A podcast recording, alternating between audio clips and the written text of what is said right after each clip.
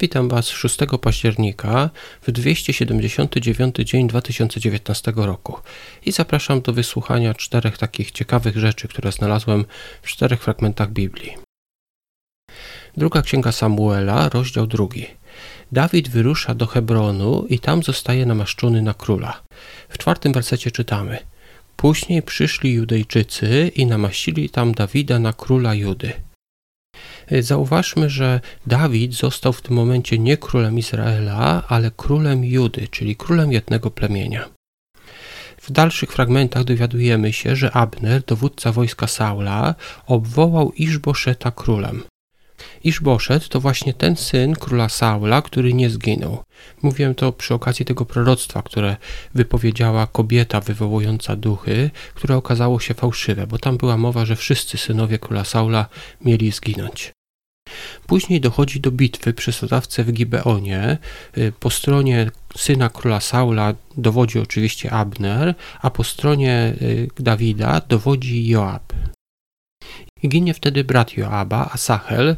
Do czego to doprowadziło, o tym przeczytamy jutro. Jeremiasza, rozdział 37. Rozpoczyna się panowanie Sedekiasza, jest to ostatni król Jerozolimy, król Izraela, jest to ostatni król Judy, król panujący w Jerozolimie. Bóg zapowiada zniszczenie przez Babilończyków, mimo że wyruszyła armia faraona.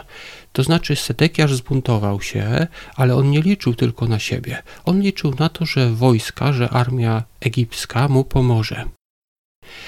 Jerozolima znajduje się w oblężeniu i ciekawa rzecz, że Jeremiasz trafia do więzienia i to było coś dobrego. Jeremiasz podczas oblężenia przez Babilończyków, Jerozolima jest oblężona, zostaje wtrącony do więzienia. Czytamy o tym w wersecie 21. Wtedy król Sedekiasz nakazał osadzić Jeremiasza na dziedzińcu straży. Codziennie dawano mu okrągły bochenek chleba z ulicy Piekarzy, dopóki w mieście nie skończył się chleb. Jeremiasz pozostawał na dziedzińcu straży.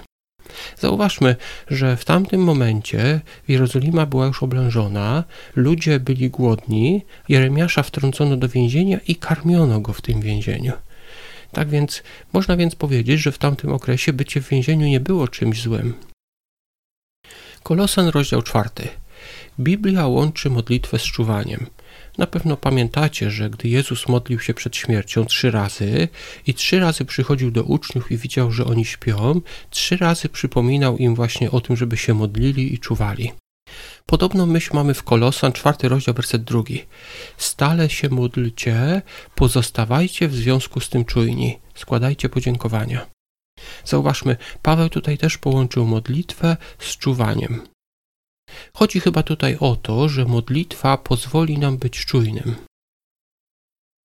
Księga Przysłów, 30 rozdział, wersety od 10 do 14.